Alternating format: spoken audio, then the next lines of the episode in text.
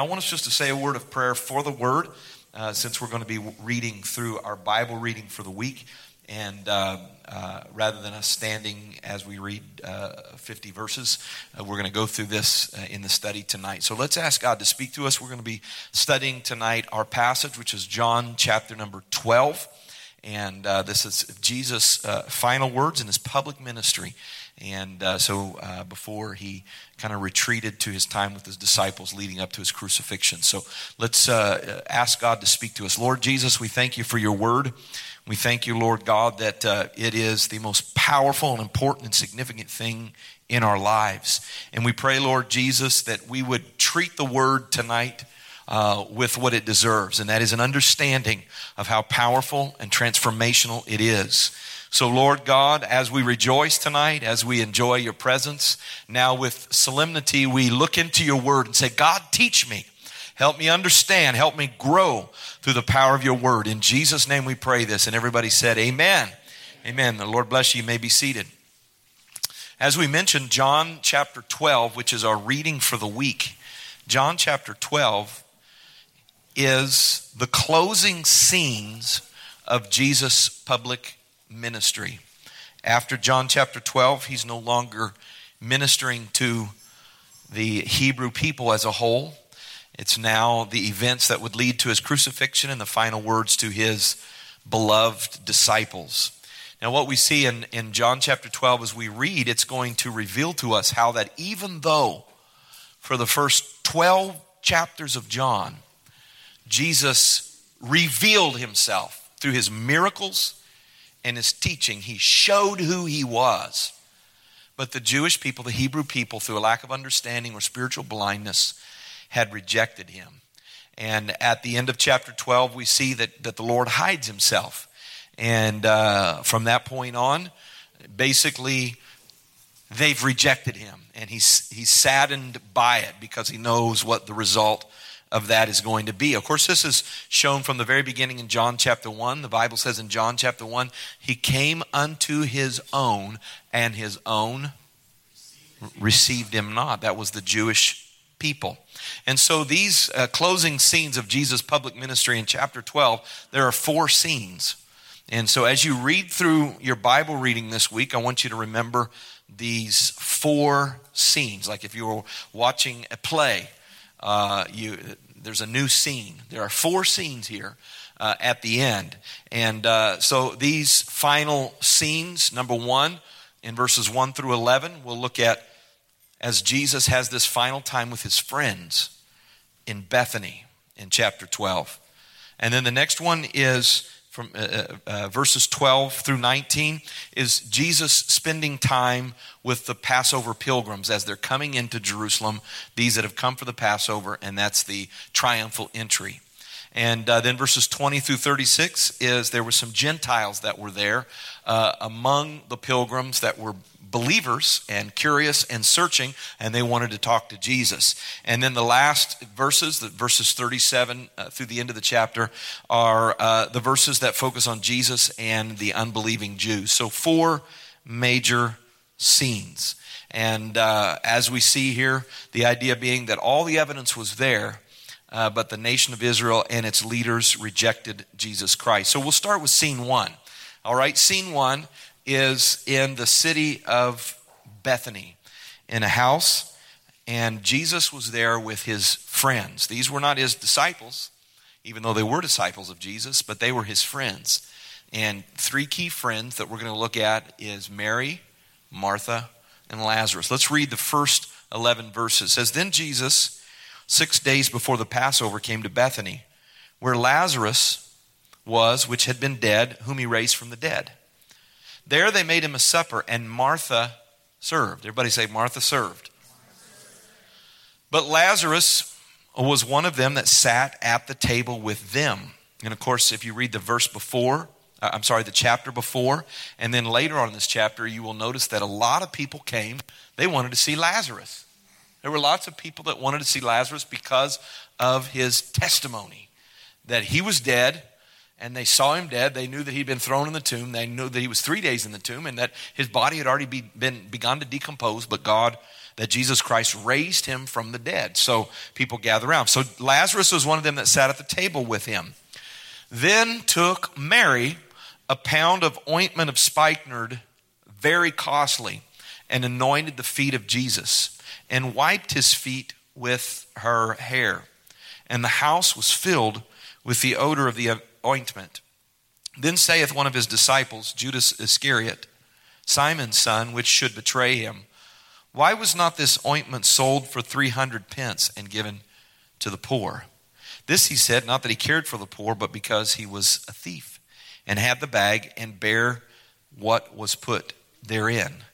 Then said Jesus, Jesus rebuked Judas, Let her alone. Against the day of my burying hath she kept this. For the poor always ye have with you, but me ye have not always. Much people of the Jews therefore knew that he was there, and they came not for Jesus' sake only, but that they might see Lazarus also, whom he had raised from the dead. But the chief priests consulted that they might put Lazarus also to death, because that by reason of him many of the Jews went away and believed in Jesus. I think it's interesting that uh, Jesus already knew that they were conspiring to kill him, but he came close to the headquarters of his enemies, right in Bethany, so that he could spend time with these three key people Mary, Martha, and Lazarus. And as we begin this reading, we see that Mary comes into the room where Jesus is and kneels down at the feet of Jesus and anoints his feet. Now, there are three different accounts of this uh, in, in the uh, synoptic or the other gospels. And as we read them, we see that she anointed Jesus' feet and his head. And most scholars believe that this is not to be confused uh, with another event where another Mary anointed the feet of Jesus as well. This other Mary was a converted former harlot. But this Mary that we're talking about, Mary of Bethany, uh, was a virtuous woman who just loved Jesus so much, and at her heart, she was a worshiper. So, her act of love that she poured on Jesus, and Jesus said it's a prophetic thing because it's against the day of my burial.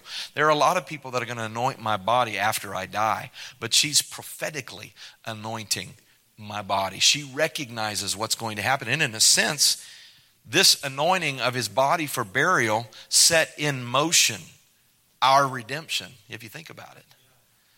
It was through the death of Jesus that you and I have hope today. And her act of worship set it in motion.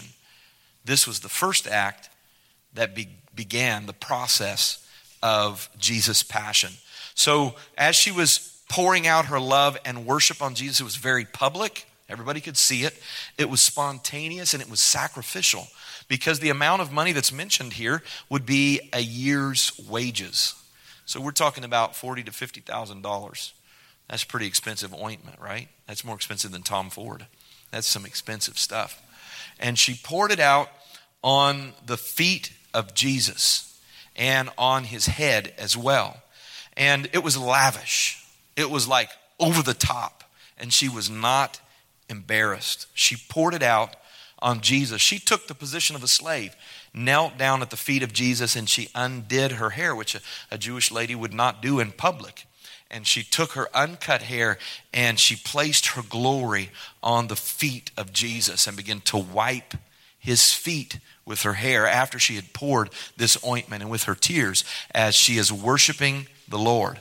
Now, here's the deal when people give their all to God, they're going to be misunderstood and criticized and her act of passionate worship, pouring herself out to God, to Jesus Christ, because of who he was, how much she loved him, and what he had done for her.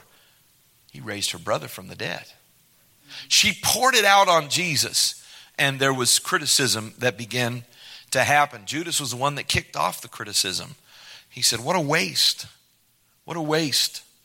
You could have taken this ointment that you just spilled out on the floor on, on his feet, and you could have sold it.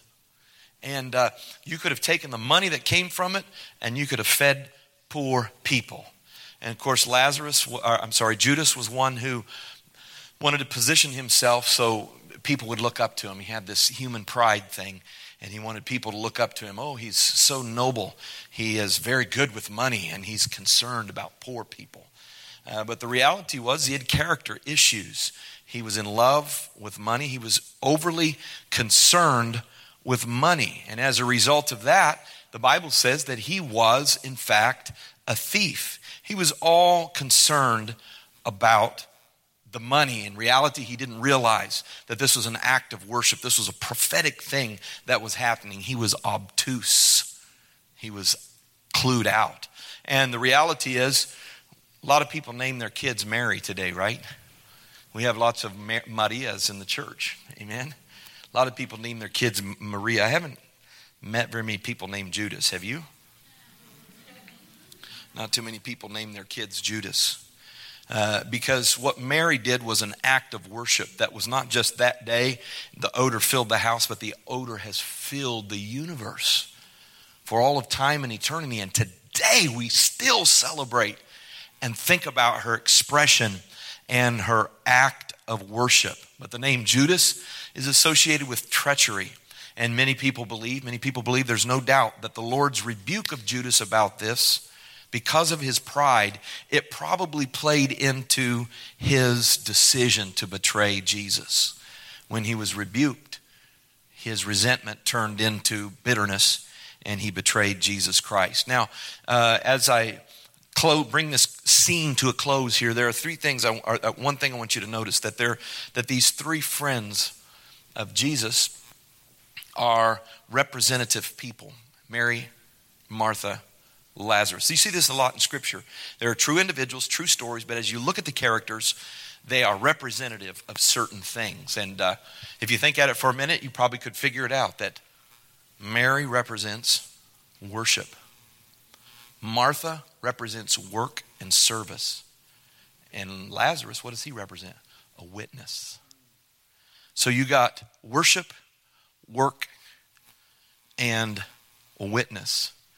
Now, I want to tell you that Martha, who was busy serving, her work was also a fragrance to the Lord as well. It was also something that was appreciated by Jesus Christ. See, Jesus was about to go through the most stressful week of his life. He was about to experience tremendous pressure. And before this, he went to be refreshed and rejuvenated with his friends. And what was it? That he gained from these three people that gave him strength the worship, the work, and the witness of his friends. So I want you to look here, and the Bible says in, in, Hebrews chapter 13, verse 15 and 16, it says, By him, therefore, let us offer the sacrifice of praise to God continually. That is the fruit of our lips, giving thanks to his name. How many believe it's important to be a worshiper? To give praise to the Lord. But look at the next verse. It says, But to do good and to communicate, forget not, for with such sacrifices God is well pleased. God loves our worship, but He also loves our service. When we worship God and come into His presence and get lost in the presence of the Lord, it is a fragrance to the Lord. It is a uh, a, sacrifice to the Lord. It is an incense to the Lord, but also our service and working for God is also a sacrifice that pleases God as well. Amen? And then Lazarus, of course, as we read here, the people came from all around to hear him speak, to hear his story, because he was a powerful witness. And it is the will of God that those of us who have been saved that we're ready at all times to give an answer and a response as to why we're so happy why we have peace why we have joy and what the lord has done for us. Amen. These three people now i want you to look i, I was just thinking about this as i was uh, as i was uh, getting ready for as we were going through the worship service i looked at this thing here. It's held up by three legs. It's balance. I, I think we're on to something here because the best balance, three legs. Uh, here's another one. There's another one. There's we'll look at the podium that is right there that uh, the computer is resting on. Once again, three legs. And when you use a, uh, a camera, you, you purchase back there, you can see the cameras on a tripod. Why? Because these three legs provide the optimum balance. And I want you to think about this first scene, and I want you to remember these words the balance of Bethany. The balance in a Christian's life is to have a balance of worship, work, and witness. Worship, work, and witness. We can't afford to just lean on one and neglect the others. Amen? But I believe it's the will of God for us to have the balance of Bethany in our spiritual life that we love to worship God. I was glad when they said unto me, Let us go into the house of the Lord. I love to sit at Jesus' feet. I love to hear the word.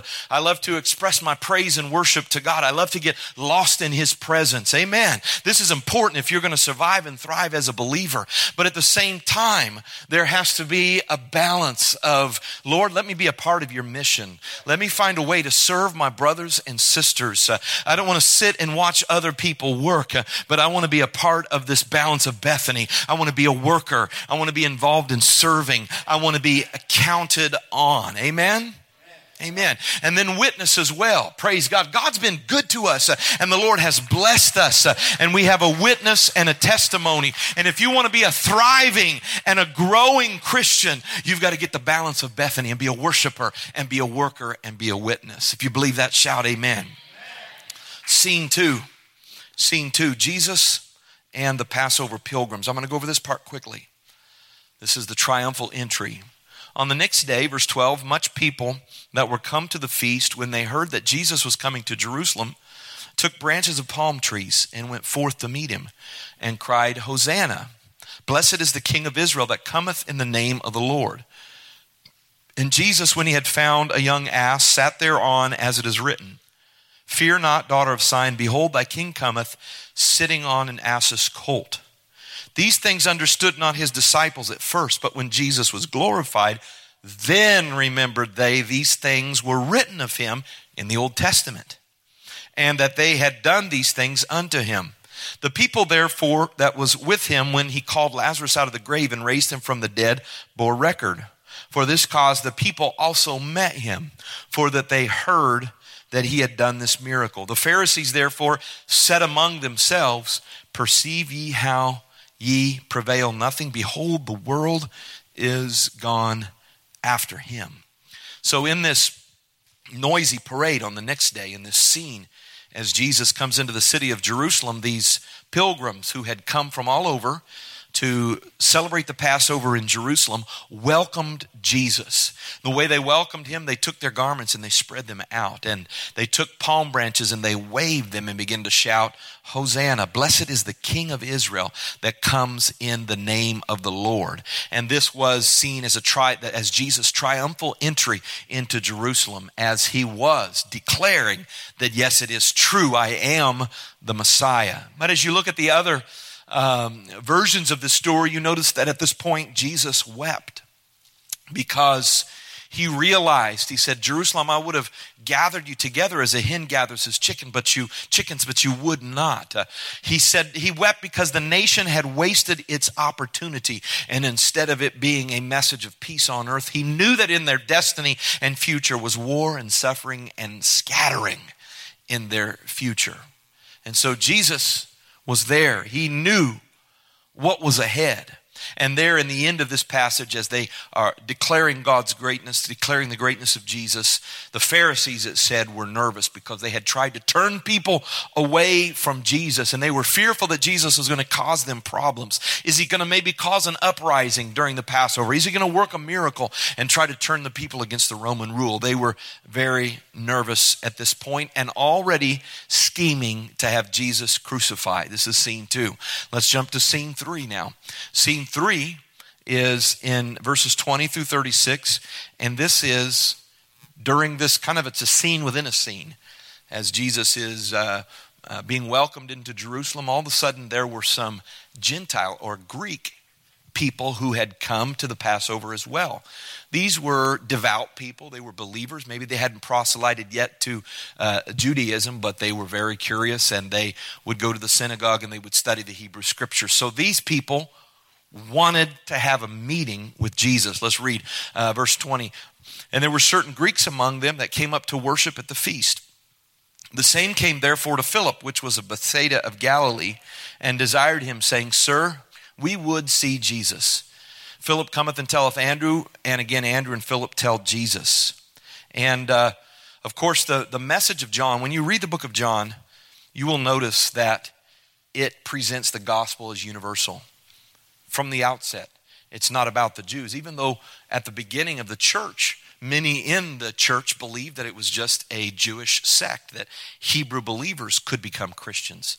But it says all through John, for God so loved the world, not the Jews, for God so loved the world uh, that he gave his only begotten Son, that whosoever believeth on him would not perish. So it's a universal, not universal in that everybody's going to be saved, but universal in that it will make no distinction of the people groups or the languages or the backgrounds. The message is to everyone. He loved the world. He came that the world might be saved. So I want you to listen to Jesus' message to them. He sent back the message when they said, We would like to see Jesus. And I think it's cool. They didn't want to see a miracle, they didn't want to see a sign. They wanted to have an have a time with Jesus. And Jesus answered, the next verse, Jesus answered them, saying, The hour has come that the Son of Man should be glorified. I want you to notice he wasn't he didn't say I'm about to be crucified. He said I'm about to be glorified. He was able to look through the crucifixion to see what was going to come. Verily, verily, I say unto you, except a corn of wheat fall into the ground and die, it abideth alone. Everybody say, all alone. Uh, but if it die, it bringeth forth much fruit. He that loveth his life shall lose it, and he that hateth his life in this world shall keep it unto life eternal. If any man serve me, let him follow me. And where I am, there shall also my servant be. If any man serve me, him will my Father honor. Jesus said, The hour is coming. I'm about to be glorified. Of course, he knew that he was about to go into the ground, he was about to die so that his purpose could be fulfilled. He knew that his purpose on the earth could not be fulfilled until he died. And he used a seed, the idea of a seed, to illustrate an important point. The important point being there could be no glory without suffering, there could be no fruit without death, and there could be no victory without surrender. This is the paradox of serving God. You don't get victory by fighting, you get victory by surrendering. And so I want you to think about this. Jesus was, he always used parables, but he said, think about the seed. The seed cannot fulfill its purpose until it dies. It can't fulfill its purpose until it dies and is buried. Now imagine when you go to plant a seed in the ground, if the seed could talk, it's coming out of the um, coming out of the seed place, and you put it in the dark ground and bury it. If the seed could talk, it would probably complain. Why are you putting me in the dark? Why are you burying me? What's going on here? The cold, dark earth. But here's the deal a seed can't fulfill its purpose until it's planted. And I think it's important for us to understand we're just like seeds. God's children are like seeds. You and I are like seeds. We're small and we're insignificant. I know you think you're all that in a bag of chips, and sometimes we, uh, our ego gets the best of us, and uh, we think we're huge. But the reality is, we're just seeds, small and insignificant, but we have life in us. We have God's eternal life in us. We have virtue and power. The Bible says there is a treasure in this earthen vessel. Amen? The excellency is not of us, it's of God. It's not about the seed, it's about the miracle inside of the seed. But the miracle can never happen and life can never be fulfilled until we yield ourselves to God and let Him plant us. Amen? We have to die to ourself in order to live to God. Did you pull up Galatians 2:20? I forgot to put it in my notes, but Galatians 2:20, the Bible says, "I'm crucified with Christ. Nevertheless, I live. Yet not I, but Christ liveth in me. And the life which I now live in the flesh, I live by the faith of the Son of God, who loved me and gave himself for me. God's purpose in my life cannot happen if I stay alive. I have to surrender and die in order for the explosive miracle of reproduction and fruit to come out of this pitiful life here. Amen? It's got to, I've got to die. And I can never have a fruitful life until I follow Jesus through his death, burial, and resurrection. Can I get an amen, somebody? It's not until I'm born again that the supernatural power begins to germinate and uh, uh, become visible in my life. Jesus' greatest challenge to you and me is this we have to surrender our lives to Him. Because if we hold on to our lives, the fruit will never be born. But if we say, okay, God, I'm ready to die to my own plans and my own desires and put my life in your hands, now plant me somewhere. Put me somewhere. Let me die out to self. Let me go through a process of feeling like all hope is gone and all my vision is gone and everything I thought was gone. But God, I'm putting it in your hands and I'm trusting you because I believe that the greatest thing that can happen in my life is not what I can produce, but it's what it's you can supernaturally produce through me when I die. When I die out to you because if I choose to save my life, uh, I'll lose it. Uh, but if I say, God, my purpose, my my desires, I'm putting it to death. I'm nailing it to the cross. Uh, I want to die with you because I want your purpose to happen in in my life. So Jesus was saying universally, and he was saying to those that were interested, he said, if you want the glory, you've got to be willing to die. If we yield our lives, if we allow God to plant us, uh, amen, then good things are going to happen. So the question is, is do you want to be comfortable or do you want to be conformable? I know the Bible says, be not conformed to this world, but we are supposed to be conformed to something else. The Bible teaches we're to be conformed to the image of his son. That's Jesus Christ. God's shaping us through death. You can't become like Jesus till you die. Let me make it plain. You can't become like Jesus till you truly repent. Till you give up all of your vision. Till you give up all of the things, your pride, and you nail it to the cross with Jesus Christ and you say, I want a change of heart, I want a change of direction. I don't want to be in the driver's seat anymore. I'm moving to the passenger seat, and Lord, you're the pilot. Amen. Heard people put had a bumper sticker, God's my co-pilot. Well, you need to switch seats then because he needs to be the pilot of your life. Uh, amen. He needs to be the one in charge. So the question is, do you want to be comfortable? If being comfortable is your goal on this earth, then what will you do? You'll protect your plans You'll protect your desires and you'll save your life and you'll never be planted and you'll never see the fruit. Amen? But it's when we're planted that we bear fruit. And when we stand before Jesus at the judgment seat of Christ, he won't say, Depart from me, you unprofitable servant. Amen? Praise God. Hallelujah. So, Jesus is asking us to yield our lives and to allow God to plant us. And if so, we'll never be alone and we'll always be fruitful. Amen. So Jesus then prayed as we continue.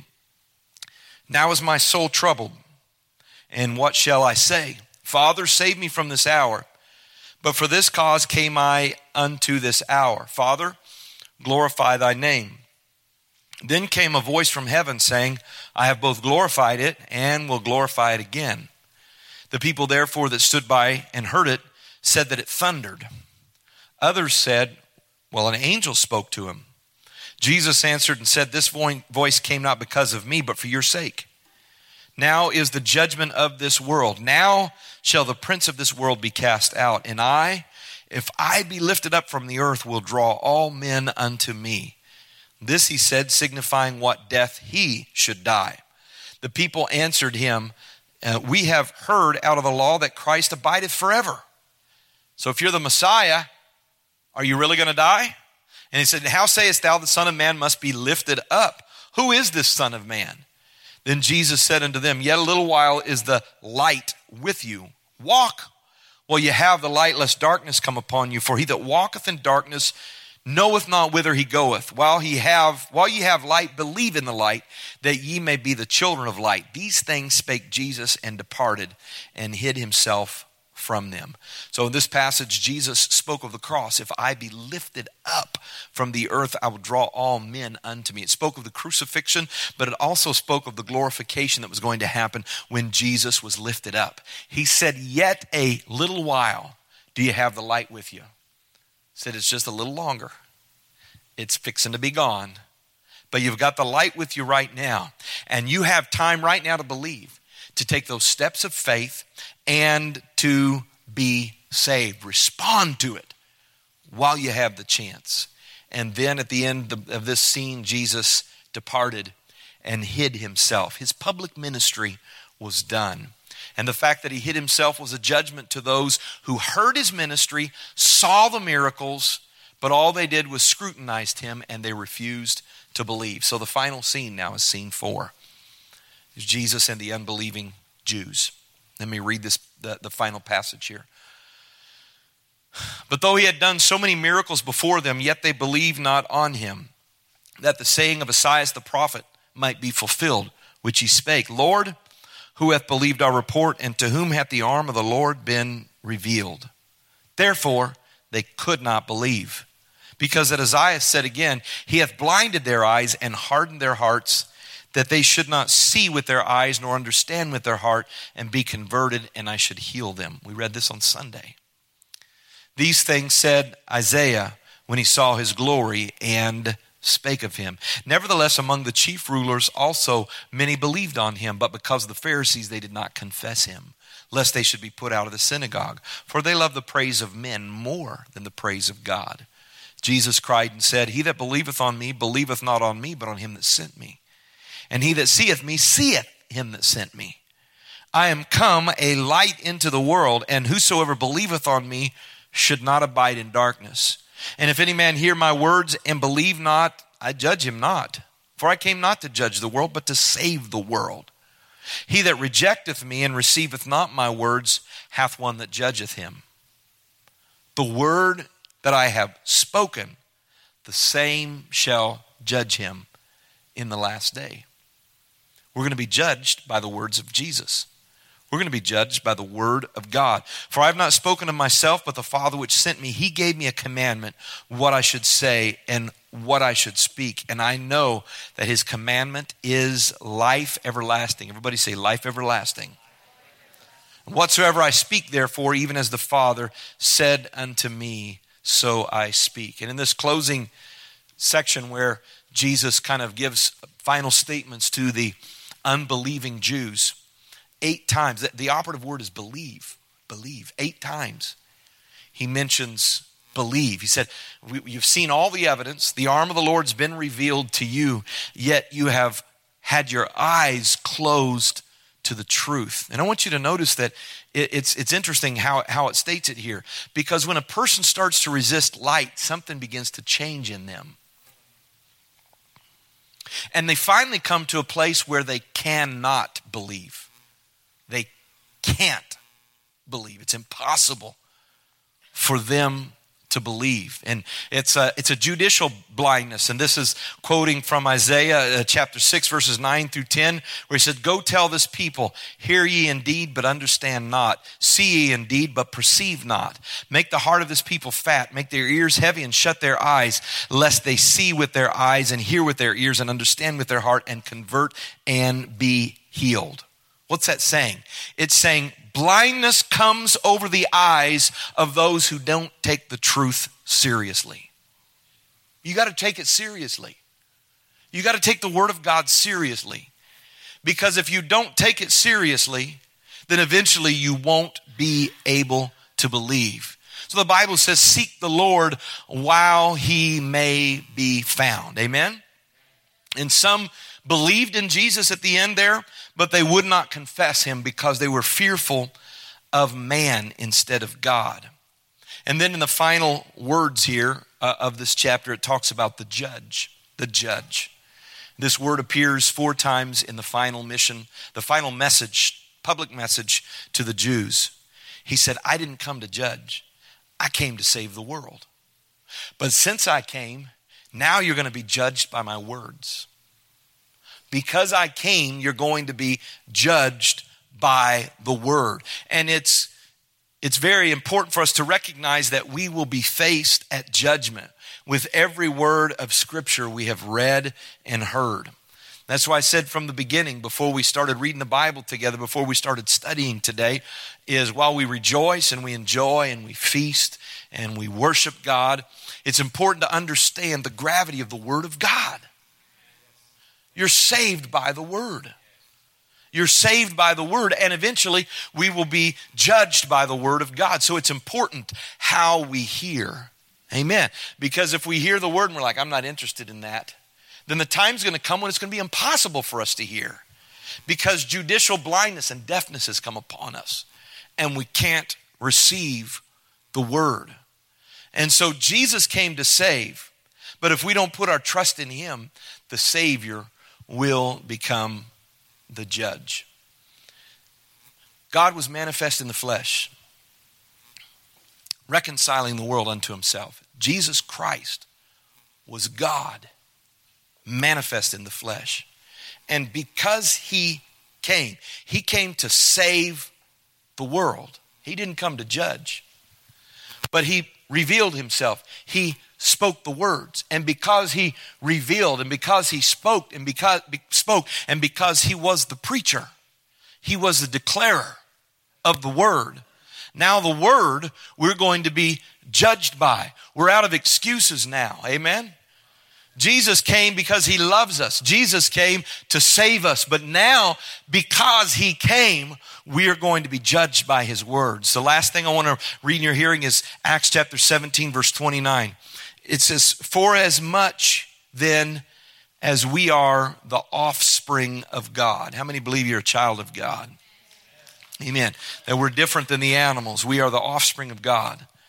We ought not to think that the Godhead is like gold or silver or stone graven by art and man's device. Now, context of this verse, this is the Apostle Paul speaking to on Mars Hill to all these people that worshiped all of these gods. And they had one God there called the unknown God. So he's speaking to them. He says, This is one thing we know as human beings that there is part of God in us. We're an offspring of God. We're, a, we're we, we have something divine in a sense. We have the, the design, divine spark in us. You know that. So, why would you think then that God would be made of stone or gold or silver? Because if we're the offspring of God, then we would be gold and silver and whatnot. So, the reality is, if we're the offspring of God, then we're going to look like He looked. We're going to be made in His image. Come on, somebody. We're going to be made in the image of God. So, look at the next thing. And and the times of this ignorance, God winked at. In other words, people were like, we know there's a God. There's got to be a God. He created everything. And we sense there's something unique about us as people. We're not like the wolves, we're not like the rabbits. We have a sense of our eternal being. We have this sense and desire to worship a living God. We, we're made in the image of God. But now we're worshiping stone idols, we're worshiping golden idols. The Bible says at a time the Lord winked at it because he recognized their ignorance. Everybody say ignorance. What does ignorance mean? Doesn't mean they're stupid, it just means they don't know better. Right? Ignorance means they don't know any better. And Jesus, for a time, winked at their ignorance. But look at this it says, But now commandeth all men everywhere to repent. Everywhere to repent. Why? Because he hath appointed a day in which he will judge the world in righteousness by that man whom he hath ordained, whereof he hath given assurance to all men, in that he raised him from the dead. Who's the man speaking of? Jesus Christ. We're going to be judged by the righteousness of Jesus Christ. And the reality is, you don't have any more excuses. He's not going to wink at ignorance anymore.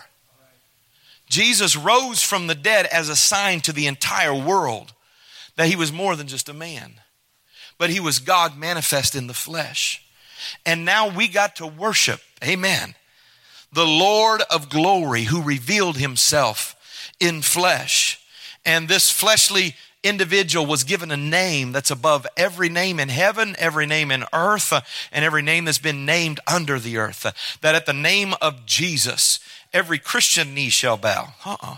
Every knee shall bow, and every tongue shall confess that Jesus Christ uh, is Lord to the glory of God, to the glory of the Father. Amen. There is coming a day when every tongue shall confess. Jesus came, and because he came, because he spoke the words, we are going to be judged by the word of God. Amen? Praise God. And we have this hope because He lives, we have a chance to live. Because He has eternal life, we have eternal life. Amen. Praise God. Amen. Let's give the Lord a, a hand clap of praise and thanks for His grace. Amen. And His goodness to us. Praise the Lord. Let's stand together right now. And um, three key points from this study tonight as, as we wrap up here. Brother Ulysses, I did good on the time, right? And uh, Sunday evening, my daughter, Brooklyn, she just said, Dad, you preach too long. So, uh, my little uh, tiny truth teller, my uh, mobile moral conscience, that's what she is. And uh, so, anyway, three key points tonight.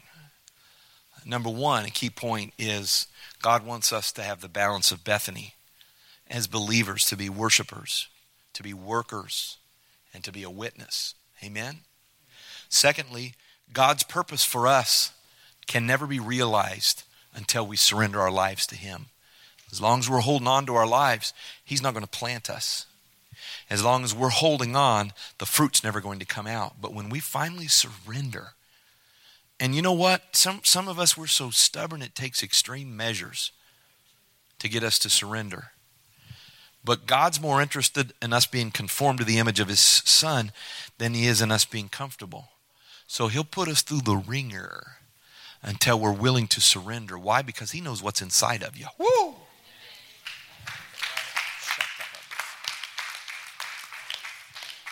Whatever's in me, God, I want you to bring it out. So whatever you have to put me through to surrender to you so that I can walk in victory. Amen.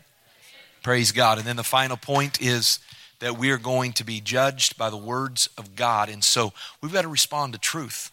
We've got to respond to it. We've got to have an appetite for it, appetite for the Word of God. And when God speaks to us, when the Lord convicts us, when the Word of God convicts us, if you ignore it and turn a deaf ear, there's going to be a time when you cannot hear anymore. Judicial blindness. Because you rejected the truth, now I'm going to make it where you can't even see the truth. So he says, Seek him while you may be found. Walk in the light while the light's here. Darkness is coming. But if you can walk in the light, there's time to be saved. And guess what? The day of salvation is now. If you haven't decided to follow Jesus, you don't need to wait another day. If you're feeling conviction in your heart, now is the time to respond. Some of us feel like, well, I'll have another chance. And by God's grace and mercy, maybe you will. But the reality is, all of us at one point are going to have our last chance. And in John chapter 12, it was the last chance for those people. Jesus had showed miracles and spoken his words, and uh, they were fearful of man or wrapped up in whatnot, and their old beliefs, and they, they refused to believe Jesus. And Jesus said, There's a little bit longer where the light's going to be with you. Walk in it, because darkness is coming. And I know, I really believe that Jesus is coming soon. I believe that Jesus is coming soon. Look at the world events. Look at the upheaval in our world. Did you know that a radical uh, ISIS member came in and slit the throat of a priest today or yesterday? Yesterday? All of these things happening one after another in our nation, internationally. It lets you know something's boiling over. I mean, it's no, it's no, uh, it's no uh, just coincidence that the only candidates we have for president, almost half of the voters don't even want them and people afraid of both of them. What kind of a world are we living in? We're living in the end times. We're living in the end times. And we have the light for a little while longer. We got to work while it's day. We got to worship. Amen. I don't know if Martha and Mary Lazarus knew it was just the last few hours that they were going to be with Jesus, but they were worshiping. They were working. Amen. And they were witnessing about Jesus because the light was with them. Amen. Let's pray for one another right now. Lord Jesus, we thank you, Lord God. That's it. Reach over and pray for that person next to you. I thank you, Jesus, for my brothers and sisters. I thank you, Lord, that you loved me enough to reach out to me and to touch my heart and to draw me into your presence. And I thank you, Lord God, uh, that you saved me by your blood and you put your spirit inside of me and gave me new life. And I recognize today, Lord God, that great things uh, are going to come out of my life, uh, not because of who I am or this poor, miserable, wretched seed, but it's because there's a miracle housed in me. So, Jesus, let me die out uh, to my desires and my goals. Uh, and let, Lord Jesus, me be planted in your purpose so that fruit can be born. I thank you, Jesus. I thank you, Jesus, for what you've done. And I thank you by faith, Lord God, for what you're going to do through Life Church.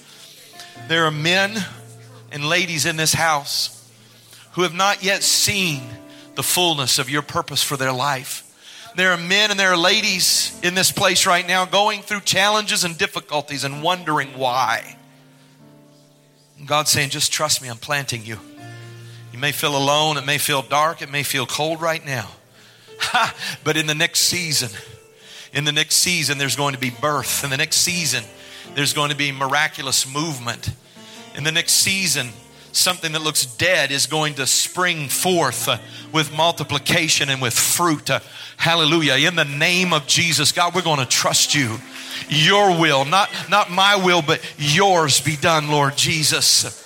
Let us follow you, Lord God. Take up our cross and say, Nevertheless, not my will, but thine be done. Let me be planted in the likeness of your death. That I could come out in the likeness of your resurrection in the name of Jesus Christ. Thank you. Thank you for faith. Thank you for power. Thank you for fire. Thank you for anointing. Thank you for purpose that comes uh, through trusting you in the name of Jesus Christ. Hallelujah, Lord. Hallelujah. Now, why don't we just worship him now?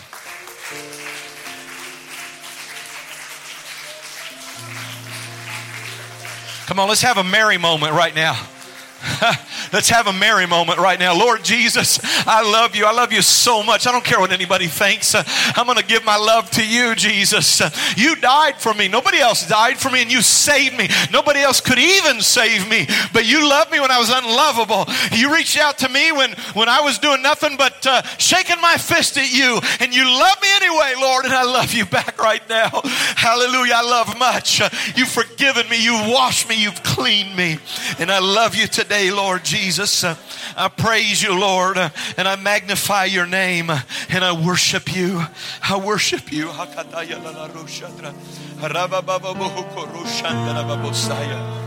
Hallelujah, Lord. Hmm, hmm.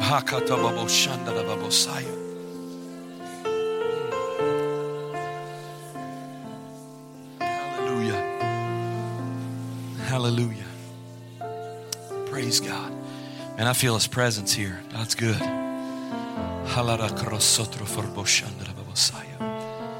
Hallelujah. Hallelujah. Praise God. Praise God.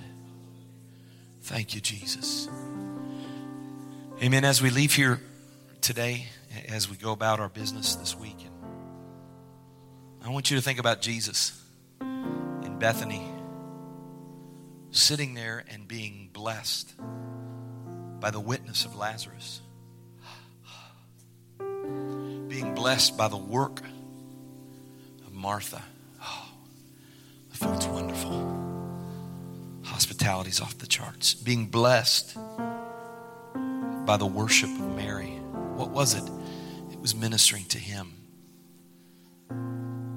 And the worship's kind of an easier one for us to connect to because we know when we're worshiping God that it's going up as a incense. The, the altar of incense was right before you enter the holy place in the tabernacle. So when we're worshiping, when we're praying, we're offering up incense. And it's ministering to God.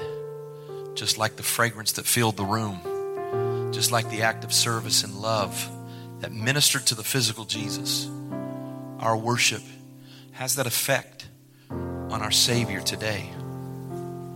But I also want you to recognize that when you're serving, when you show up early to church to be a part of one of these teams, when you say, okay, I'm going to let somebody else enjoy the service, I'm going to work with the kids tonight because I want to be a part of ministry. Ministry is serving. You guys know that? Ministry is not a position or ha- having a microphone or a title. Ministry is serving. And that's why when you think about the, the uh, we, we have the org chart of the church, but I think we got it upside down. We should flip it around. Because in my position, which typically as the pastor, C- CEO would be at the top of the chart, but in the kingdom of God, it's the bottom of the chart because I'm servant to all. And whenever I serve and whenever you serve, incense begins to go up. It's not as recognizable because it doesn't feel as spiritual, because we don't have tears flowing and we're not in a big group and people aren't shouting and applauding and we don't feel the goosebumps. Sometimes we may have a headache and we may not feel like it, but we're serving God. And when you're serving God, it's an, a fragrance. It's an incense. I want you to think about that. Can you think about that this week? Next week, when you serve in your role, I'm doing this unto the Lord. I'm not doing this for Ulysses. I'm not doing this for Pastor Brown. I'm not doing this for Sister Maria. I'm not doing this for the ministry lead. I'm doing this unto the Lord. I'm going to follow the direction I'm not going to do my own thing. I'm going to, because I understand I've got to work with what's happening. But serving within the role as a part of the ministry of this church and as a part of seeking and saving lost people is ministry to the Lord. And Jesus sits back just like in Bethany. Oh, this is wonderful. I'm blessed by this. Can you, can you envision that? And when you open your mouth to tell people about Jesus, when you teach a Bible study, when you spend time investing in ministering through discipleship to new people. Brother Francisco, when you send the texts out to those new people and say, hey, we missed you last Sunday, I want to see you. It's not just a task, it's incense, it's worship, it's ministry, it's serving God. So we're going to serve God together. You got that? If you got it, let's put our hands together for the Lord right now. He's good. Hallelujah.